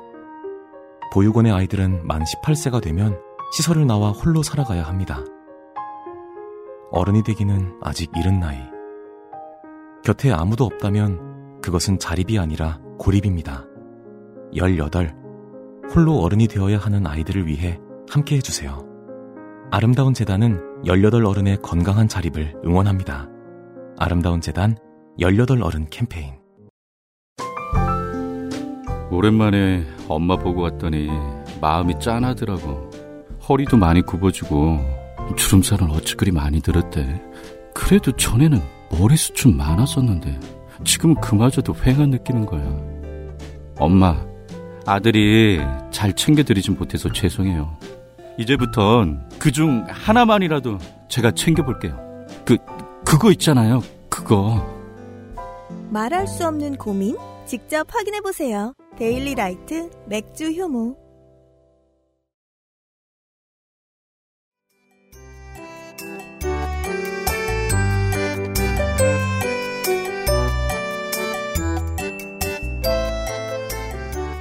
광고를 듣고 왔고요. 아 그래요? 광고 듣고 왔어요? 광고 듣고 왔어요. 네, 시사 아저씨와 함께 하고 있어요. 아까 쌍팔년도 얘기를 했는데 말이에요. 네. 이 XSFM. XSFM 네. 왜요? 마스코트가 네. 81년을 상징하는 것 같아요. 제 생각에. 아니에요. 81년생이세요? 날따죠. 전 그냥 이모티콘이에요. 네? 아 그래요? 네. 어. 81이라고 쓴 거 아니에요? 아니에요. 그럼 18이라고 쓴 건가? 아니에요. 18. 이 얼굴이라고 얼굴 얼굴 표정. 아 그래요? 음. 예. 네, 심드렁한데 눈만 크게 뜬 표정이에요. 네.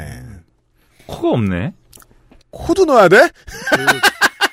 음. 로고가 너 저분해줘. LG 그룹 로고 봐봐. 우리 회사 껴신다. 눈이 몰려 있는 것 같아요, 좀.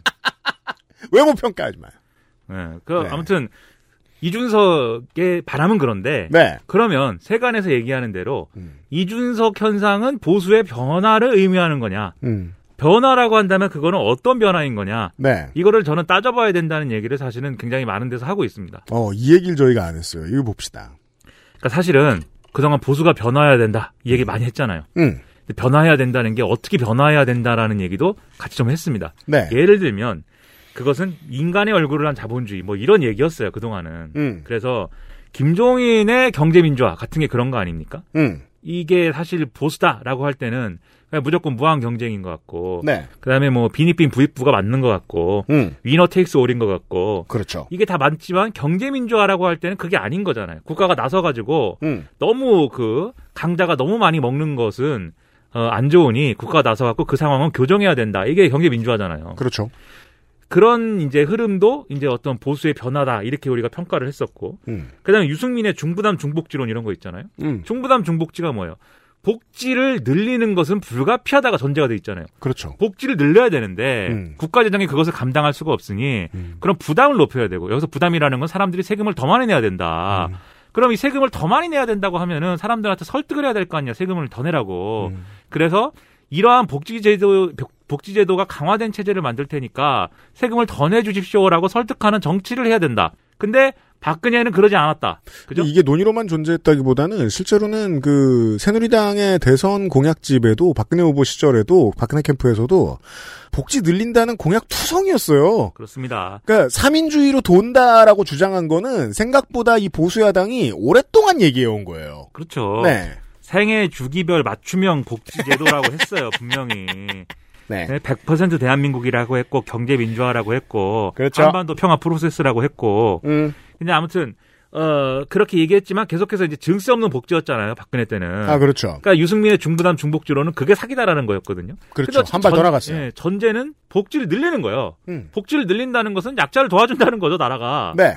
이게 이제 그동안 우리가 생각했던 보수의 바람직한 변화의 궤적인데 음. 이게 뭐 한국에서만 있는 일이 아니고요. 음. 어, 이게 왜 이런 주장이 나오냐면 결국 보수가 중도까지 포괄해가지고 어, 이렇게 지지를 받을 수가 있어야 음. 그래야 다수파가 될 수 있다라는 이 신념 때문에 이러한 보수의 변화가 필요하다라고들 보수주의자들이 얘기해온 거 아닙니까? 전 세계가 다 그랬습니다. 그 점에 있어서. 그렇죠. 그래서 지금 말씀드린 인간의 얼굴을 한 자본주의라는 표현이 나오는 거고 음.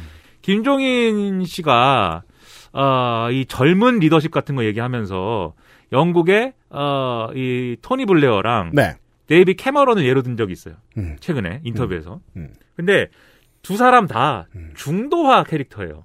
중도화된 보수, 또는 중도화된 진보. 중도화된 진보. 네. 토니 블레어는 그래서 우리 운동권 노동당을 오른쪽으로 옮겨놨죠. 우리 좌파들이 볼 때는 철천지 원수죠. 토니 그렇죠. 블레어. 예. 네. 제3의 길 뭐 이러면서 어? 그렇죠. 어디 근데 아마 토니 블레어가 한 것은 그 전까지 이제 노동조합의 영향력으로부터 굉장히 이제 강하게 노동조합 의 영향력에 종속돼 있고 맞아요. 그다음에 강령이 강령에 너무 이념적으로 이제 짜여져 있는 강령을 그걸 벗어나자. 그렇죠. 요런 구조를 벗어나자. 음. 라고 주장을 하면서 예, 우리 이제 그 좌파들이 이제 표현하기로는 신자유주의에 굴복하신 예, 그러니까 이런 어찌 보면 이 두 사람은 이 캐머런과 블레어 전 총리는 이제 제가 패턴으로 파악하건데 시사할 씨가 제일 싫어하는 스타일들입니다.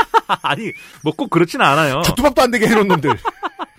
근데 이제 블레어 씨는 싫어합니다. 블레어 씨는 싫어하는데 그리고 캐머런은 캐머런 전 총리는 뭐 이렇게 표현할 수 있죠.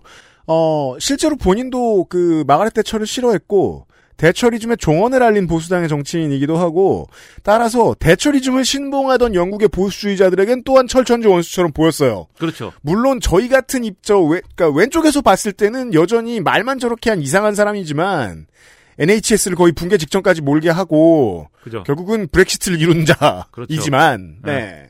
브렉시트 장난친 장난쟁인데 그렇죠. 근데 이 두 사람이 처음 등장했을 때만 해도 네. 신선했습니다.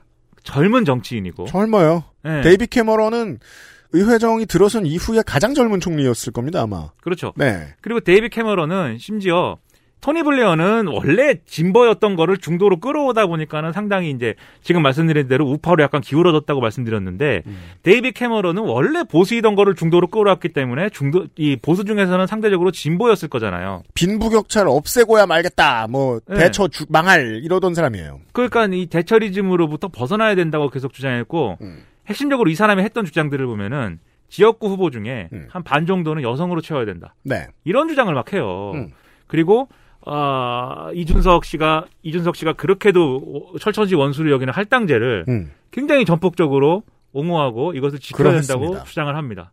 총리가 돼서도 그랬어요. 음. 그러니까 이 사람이 상징하는 것이 어, 방, 아, 방금 말씀하셨듯이 브렉시트 장한질 친 사람에 그치는 것이 아니라 물론 우파답게 어, 저, 건강보험도 많이 좀 줄이고, 네. 예. 공무원 임금을 많이 막 깎고 묻고 뭐 이러고, 저, 우파 같은 짓도 했는데, 그 외에는, 우파가 보기에는 좀 불만족스러운 사람이었어요. 그러니까 계속해서 약자를 포용해야 된다는 얘기를 입으로나마 했단 말이에요, 데이비 캐머런은. 아, 이런 것들이 보수의 중도화를 상징하는 이제 변화인 거고, 음. 앞서 말씀드린 유승민의 경우에도 할당제에 대해서는 긍정적입니다. 본인이 대선에서도 음. 아까 말씀드린 30% 할당제, 공공기관이랑 등등에 대해서 음. 이거 꼭 지키겠다 이렇게 얘기를 했고 최근에 인터뷰한 걸 봐도 이준석의 할당제 폐지 주장에 대해서 그거는 잘못됐다라고 얘기를 해요. 그렇죠. 예. 비판적이에요. 예, 할당제라는 게 그럼 예를 들면 청년 할당제도 하지 말아야 되느냐, 할당제를 다 폐지하자는 것이냐, 뭐 할당제 일부를 뭐 손을 보자거나 이런 얘기를 할 수 있겠지만, 그렇죠. 할당제를 다 폐지하는 것은 이제 동의하기 어렵다.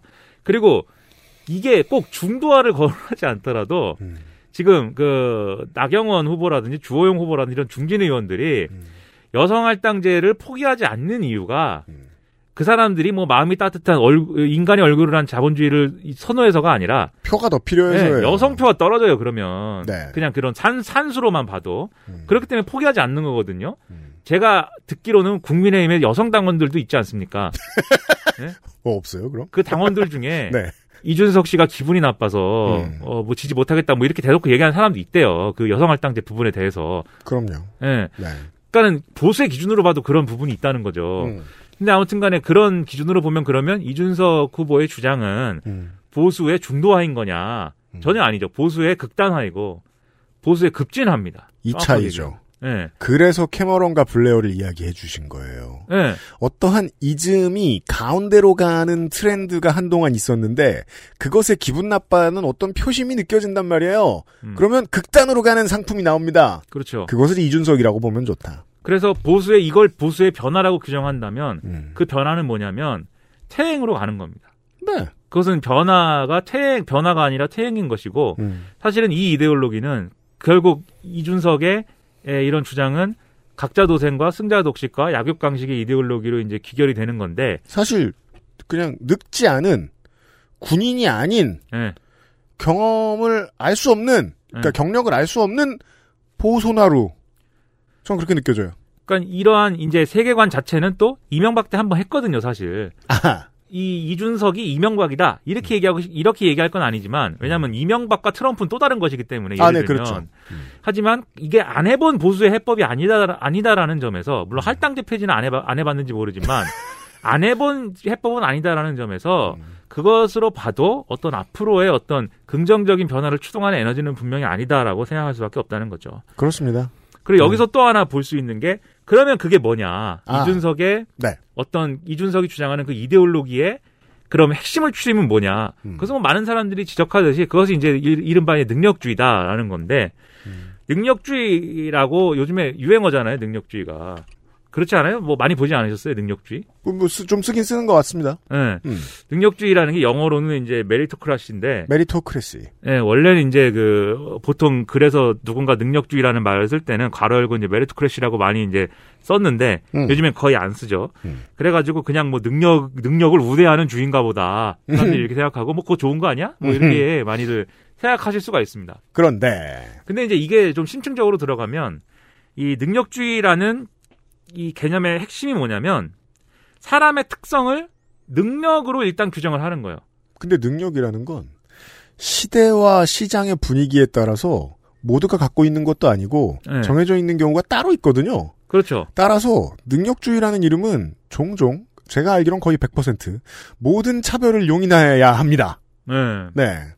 그러니까 예를 들면 지금 사람의 특성을 능력으로 규정한다, 유- 능력으로 치환한다. 이게 뭐냐면 어떤 사람이 어, 떤 상황을 인내하고 있어요. 음. 그럼 그 사람이 뭐 참고 있는 거잖아요. 쉽게 얘기하면. 그럼 그 사람 저 사람은 참고 있다. 저 사람은 인내하고 있다. 이렇게 얘기하면 되잖아요. 네. 근데 우리가 쉽게 이렇게 평가하죠. 저 사람은 인내력이 있다. 이렇게 력자를 붙이는 것들 있잖아요. 음. 이게 사람의 특성을 능력으로 규정하는 거거든요. 그래서 어떤 사람이 참고 있는 사람인데 그 사람 참고 있는데 음. 잘 참는구나 너. 예, 이런 규정에 대해서는 뭐가 되냐면 아, 저 사람은 참는 능력이 뛰어난 사람이다 이렇게 되는 거예요. 음. 그리고 또는 뭐, 뭐어 어, 이게 뭐 인내력도 있지만 일본의 경우에 막 여자력 이런 거 이런 용어를 쓰더라고요. 여자력이 대단하군 이런 거 어떤 사람이 여성스럽거나 이런 게 그래요? 이제 그냥- 막 이렇게 그런 행동을 하면 그러니까 어떤 여성하고 맞짱을 떴는데 내가 졌다. 그럼 그냥 그 여성의 힘이 센 거 아니야? 그게, 그게 아니야? 그게 아니고 그게 무슨 소리야? 어떤 어떤 여성스러움이 이게 약간 뭐 여성혐오적 개념인데 일본이 그 여성혐오가 심각합니다. 아무튼 이- 저는 뭐 크리스 사이보그한테 하는 말인 줄 알았는데 그게 아니군요. 예, 여성스러움이라고 규정하는 그러한 특성들이 강하게 발현되는 것을 보고 여자력이 강하다 이렇게 얘기를 하는 그러한 이제 네. 문화가 있는데 음. 그러한 력자 붙이는 거. 그다음에 이제 우리가 삼국지에 보면은 네. 예? 그 삼국지에 나오는 사람들이 다 제각기 저 장단점이 있을 것이고 음. 다 그러한 장단점에도 불구하고 자기 역할을 다 했을 것인데 네. 우리가 삼국지 게임에서 그 우리가 사람 문학인하고 그 얘기를 했죠. 예. 왜 숫자로 기억나나? 그렇죠. 네. 력으로 력으로 다 하- 통솔력, 무력, 지력, 매력. 네? 왜 92, 91, 95로 기억하나? 사람의 됨됨이가 있고 유비의- 네? 경험이 있고 유비의 매력은 99인가 100인가. 예 메시지가 있을 텐데 왜 숫자로 네. 기억나나? 관우와 장비 중 누가 더 센가? 누가 더 셉니까? 삼국지 고에이 삼국지 프랜차이즈는 메리토크라시의 장이죠. 예. 누가 더 셉니까? 누구랑 누구? 관우와 장비. 99인데 무슨 차이가 있어요? 그게 이거- 이게 삼국지 그 칼 주슨 사람이 이겨요. 그렇죠. 넘버링마다 다르긴 하지만 이게 그 웃기죠. 네. 둘 다 99죠. 네. 아니 아니 근데 관우가 98이고 98일 때가 있죠. 네. 장비가 99인 때가 있는데 아이템을 갖춰 놓으면 똑같아. 그럼 이게 어떤 놈이 더 센 거야. 음. 근데 이런 게 있는데 아무튼 간에 그런 것을 이제 능력을 규정하는 거예요. 능력으로 사람의 특성을. 네. 음. 그다음에 이것으로 능력주의가 끝나는 게 아니라 이렇게 능력으로 규정을 했을 때 그 능력이 일정 기준 이상이면 음. 거기에 대해서 자격을 부여하는 거예요. 그렇죠. 그래서 예를 들면 장군이 되려면 음. 통솔력이 90을 넘어야 돼. 라고 하는 게 능력주의예요. 음. 그러니까 자격을 부여하는 거고 그래서 이 자, 이 자격을 받는 사람 입장에서는 자기에게 자격이 있다는 것을 계속 증명해야 되는 시스템의 능력주의예요. 뭐 영광스럽고 좋을 거예요. 그렇게 성공한 사람은. 음. 그런데 이게 문제는 성공한 사람이 좋은 게 문제가 아니라 자격을 받은 사람이 어떤 클럽의 회원이 돼요. 네. 그러면 그 클럽 밖이 차가운 곳이 됩니다. 그렇죠. 예. 능력을 갖추지 못한 사람은 자격을 획득하지 못하는 것이고 자격을 획득하지 못한 사람은 배제되는 거예요. 그렇죠. 통솔력이 90을 못 넘는 사람은 장군이 못 되는 거예요, 그냥. 그 그냥 그 업계에서는 신분제가 되는 거예요. 그러면 이게 그래서 능력주의의 또 가장 중요한 이제 전제 중에 하나는 이게 그러면은 어 부당할 수가 있잖아요. 지금 얘기한 그런 구조라고 한다면. 음. 그래서 누구나 노력하면 이제 능력을 갖출 수 있는 것이기 때문에 네. 어? 누구나 노력하면은 유선도 유선도 노력하면 통솔력이 90을 넘을 수 있는 것이기 때문에 음. 그쵸. 예, 능력주의 공정한 것이다 이렇게 그렇죠. 매일같이 얘기하지만 무예를 기르고 공부를 하면 예. 네. 하지만 어떻게 유선이 통솔을 90을 넘겠습니까? 왜냐하면 한 살 때 누가 내 동댕이 쳤거든요. 그렇죠. 그리고 그렇게 태어나진 않았거든요. 그리고 그 네. 그게 중요해요. 음. 그게 중요해요. 그 캐릭터는 무능한 캐릭터로 태어났단 말이야. 네. 왜 노력한데 어떻게 유능한 캐릭터가 되냐고요. 관우가 관우는 좀 그렇다. 장비가 노력을 한들 제갈량 되겠습니까? 그러니까 말이에요. 그리고 그렇게 태어난 것도 태어난 거지만 틀이 자라온 사람을 강요하는 도구가 되잖아요. 그러면 네. 장비더러 제갈량이 되라고 말하는 건. 예, 자라온 환경도 거기에 영향을 주는 건데 예? 장비가 제갈량이 자라온 환경에서 자라났다면 그래도 어느 정도 그래도 간선미 정도는 할 수 있겠지 지력과 정치로 하지만 그렇지 않았단 말이에요 엄마 아빠 탓이 있단 말이에요 이 상황은 음. 그러니까는 능력 능력주의라는 게 모두에게 공정하다는 체제가 사실은 이제 오해죠 사실은 그리고 삼국지를 읽으면요. 인류의 적어도 70%는 이런 궁금증을 느낍니다. 이거 다 똑같은 사람들이잖아. 인류의 30% 중에 뽑은 거 아니야? 그렇죠 그렇죠 그 나머진 뭐야? 다들 대단한 사람들이었다고요 이런 게 메리토크래시예요. 네, 그래서 네. 이준석 씨가 얘기하고 있는 게 이 개념에 지금 정확하게 네. 들어맞아요. 뭐냐면 이 공천주 공천주는 얘기하잖아요. 공천을 음. 이제 받으려면 앞으로는 컴퓨터 공부를 해야 된다잖아요. 그렇죠. 컴퓨터 공부를 해갖고 엑셀도 뭐 할 줄 알아야 되고. 근데 나는 그 얘기는 맞죠. 사실 근데 뭐, 뭐, 뭐가 맞느냐? 아니, 정치를 하려면 자료 해석도 잘할 줄 알아야 되고. 음. 실물 알아야 돼. 네, 엑셀 정도는 해야지. 맞아. 그 얘기는 맞죠. 네. 근데 그걸 할 줄 알아야 공천을 줄 거야 하는 얘기가 달라, 이거는. 그렇죠. 그걸 못하면 출마를 못하는 거예요, 그 당에서는. 예를 들어 20년 전에 어, 참여정부에서 네. 저 유명한 저도 많이 참고한 보고서 잘 쓰는 법 문서를 돌렸습니다. 음. 예. 그 책도 있어요, 그거. 그거 꽤 도움됩니다. 예. 근데 보고서를 잘 쓰는 자격증을 받아야 공무원이 되게 시킨 게 아니잖아요. 그죠? 공무원으로 들어왔으니 혹은 공적 업무를 하게 됐으니 보고서 잘 쓰는 법을 참고하세요. 이런 가이드라인을 자격과 관련 관계- 관계없이 모두에게 주는 거죠. 그렇죠. 실제로 사회는 그렇게 돌아갔습니다. 이제까지 여러모로. 그렇죠. 그래서 이준석 씨가 이걸 자격화한 걸그 보면은 음. 야 이렇게까지 교과서적인 능력주의의 그런 것을 보여주는 사례가 또 있나 싶을 정도인데. 네. 그리고 이제 할당제를 공격하는 것도 결국 그런 거예요. 어 할당제를 통해서 배분받을 어떤 직이나 자원을 할당제가 아니라 당신의 자격을 증명해서 배분을 받으라는 거잖아요. 그렇죠. 그러니까 이게 핵심이기 때문에 이준석은 곧 능력주의다 이렇게 볼 수가 있겠고 근데 여기서 중요한 거는 우리가 살아가면서 그러한 능력주의적 판단이 필요한 영역이 있을 수도 있고 근데 또 아닌 영역도 있을 수가 있습니다. 그렇죠. 그 제가 대표적으로 이제 예를 들면 이 공천 얘기를 하면 가령 과거에 우리 저 진보신당이라는 당에서 네. 김순자 김순자 씨를 그 어, 비례 1번으로 공천한 적이 있어요. 그렇죠. 그분은 울산 과학대 청소 노동자였습니다. 맞습니다. 이분이 뭐 컴퓨터를 할 줄 아느냐? 아니죠, 당연히. 엑셀 다룰 줄 아느냐? 아니죠. 기회를 박탈당했잖아요. 그렇죠. 이분은 그 열심히 일하는 분이고 음. 굉장히 그 낮은 곳에서 아무튼 노력하시는 분입니다. 음. 근데 우리는 그런 사람들이 국회에 진출해야 그런 사람들이 아 정치를 정치 일선을 할 수 있어야 그렇죠. 그래야 그런 사람들까지 포괄하는 어떤 정치도 어, 좀 가능해질 것 같다. 그렇게 생각한 사람들이 어쨌든 어, 김순자 씨를 비례 1번으로 미른 거예요. 그 제가 그래서 보고서 잘 쓰는 법에 대해서 얘기한 거예요. 예. 들어오면 그 다음에 교육하면 되잖아. 그렇죠. 예. 근데 예를 들면 이준석 식의 해법으로 하면은 그러한 일이 가능한가? 그렇지 않죠. 클럽 멤버만 들어올 수 있어요. 그러니까 사실은 뭐 엘리트주의 정당의 해법인 것이고. 한국 한국인이 이해할 수 있는 가장 좋은 비유는 역시 학벌입니다. 예. 여러분 40 먹고 50 먹어보니까 학벌이 어떤 것 같으십니까? 큰 의미가 없는데 이런 나쁜 의미가 있어요. 어, 어떤 학벌을 충족시킨 사람한테 안정감을 줘요. 그거 말고는 없습니다. 예, 뭐. 그 학벌을 가졌다고 해서 그 다음번에 새로운 자격을 얻기 위해 또 똑같이 노력해야 되는 건 똑같잖아요. 근데 그 노력을 덜하게 만들던데요. 제가 살면서 경험해 보니까 그냥 어떤 퀄리피케이션을 가진 사람한테 안정감만 줘요. 음. 그 안정감은 무엇? 나머지의 박탈감입니다. 이 나라에서 그걸 가장 적나라하게 드러내는 게 사시였어, 사시. 네. 사시라는 것이 있는데 음. 사법시험이 있죠. 거기 합격을 하면은 합격한 사람들이 후기 같은 걸 씁니다. 음. 그래서 그게 이제 하나의 또 문서로 남아 있고 이런데 네. 그 역대 이제 그런 문서들을 분석을 해보면 음. 다 능력주의 이데올로기에 적나라한 표현들을 하고 있어요. 인생을 졸업한 것처럼 말해요. 그렇죠. 이 시험을 통과함으로써 예. 나는 이 사회에서 어쨌든 주류로서의 자격을 획득한 것이고 음. 앞으로는 내가 주류로서 할 수 있게 된 것이고 음. 이런 생각을 하거든요. 네. 그 사람들이 그래서 만든 예를 들면 이 사법 체계라든지 음. 어, 수사기관의 문제라든지 이런 것들이 과연 어떻게 됐습니까? 음. 그런 것들을 이제 보면 능력주의는 해법이 아닌 거죠. 그러니까 우월감의 해체는 인류가 나가야 할 길인데 적어도 시스템이 주는 우월감만큼은 평상시에 사람들이 개인이 가진 우월감은 뭐 어떻게 할 거예요. 내가 무슨 신발을 사서 무슨 집을 사서 내 저 뭐냐 파트너가 이만큼 멋있는 사람이어서 그래서 갖는 우월감이 어쩔 수 없이 인- 어쩔 수 없고 있는 게 좋지 때론 도움이 되지 근데 그거 말고 시스템이 어떤 사람들한테 우월감을 보장해 그건 무조건 해체해야 되거든요 근데 그걸 더 공고하게 하겠다는 사람이에요 해체하자. 이 사람은 해체합시다 우리가. 뭘 우리가 우리가 한 우리가 해체돼 그럼 아 그래요? 네. 우리가 하는 얘기 안 듣잖아요. 우리 이준석이 해체- 하는 얘기를 듣잖아요. 해체력이 뛰어난 사람들이다 우리는. 자, 그리하여 이 김순자 씨에 대한 이런 질문이 매우 유효합니다.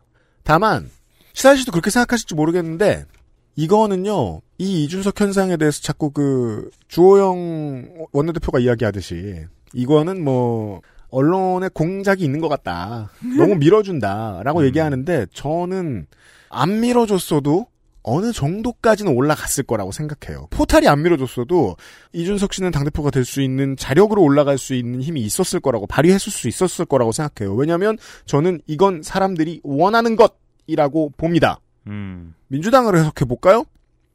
민주당은 민주당을 찍어주고 지지해준 사람들에 비해서 훨씬 왼쪽이에요. 민주당이 그렇게 스스로를 민주당의 내부의 정치인들이 개개인이 그렇게 오해하고 있는 측면이 있죠. 다수가 민주화의 주인공들이기도 하니까. 하지만 어, 민주당이 추구하는 그 정책 방향의 디테일들을 보면 민주당을 지지하고 있었던 표를 한 번이라도 찍어준 적이 있었던 다수가 보기에는 너무 진보예요. 사람들은 뭘 원할까? 능력주의를 원한다고 봅니다. 사람들이 부른 일이다. 라고 전 생각합니다. 그렇죠. 그게 이 세상의 또 원리예요, 사실. 네. 네. 원리예요. 이만큼 갔다가 이만큼 돌아와요. 네, 통합적 원리예요, 지금 능력주의가. 네. 그런 흐름의 한가운데에 어, 화신처럼 서 있습니다. 네. 이준석이. 내일 좀 더 이야기를 해보죠. 음. 시사일 씨하고 같이 인사드리도록 하겠습니다. 미나목구가 무슨 파일럿이야? 벌써 통권 55회쯤 됐을 텐데. 아, 이제 그래요? 이상평론보다 많이 했어요. 아, 그래요? 되게 잘 손이상 좋은 거야. 뭐 하는 거야? 좀 힘을 내세요, 손이상 씨. 그러니까 말이에요. 네. 예. 지난번에 그 마이클 잭슨 공연과 관련된 얘기를 했는데, 뭐 더 해괴한 얘기를 준비하고 있더라고요. 어. 네. 그것도 이 능력주의와 비교할 수 있겠습니다. 그거는 이제 다 다음, 다 다음 주에 들으시고. 저희들은 내일 이 시간에 국민의힘 전당대회에 대한 이야기를 좀 더 나눠보도록 하겠습니다. 아, 그런 거예요? 네. 아직 반 남았죠. 내일 만나요. 시사일 씨와 인사드리죠. 안녕히 계십시오. 네. XSFM입니다. I D W K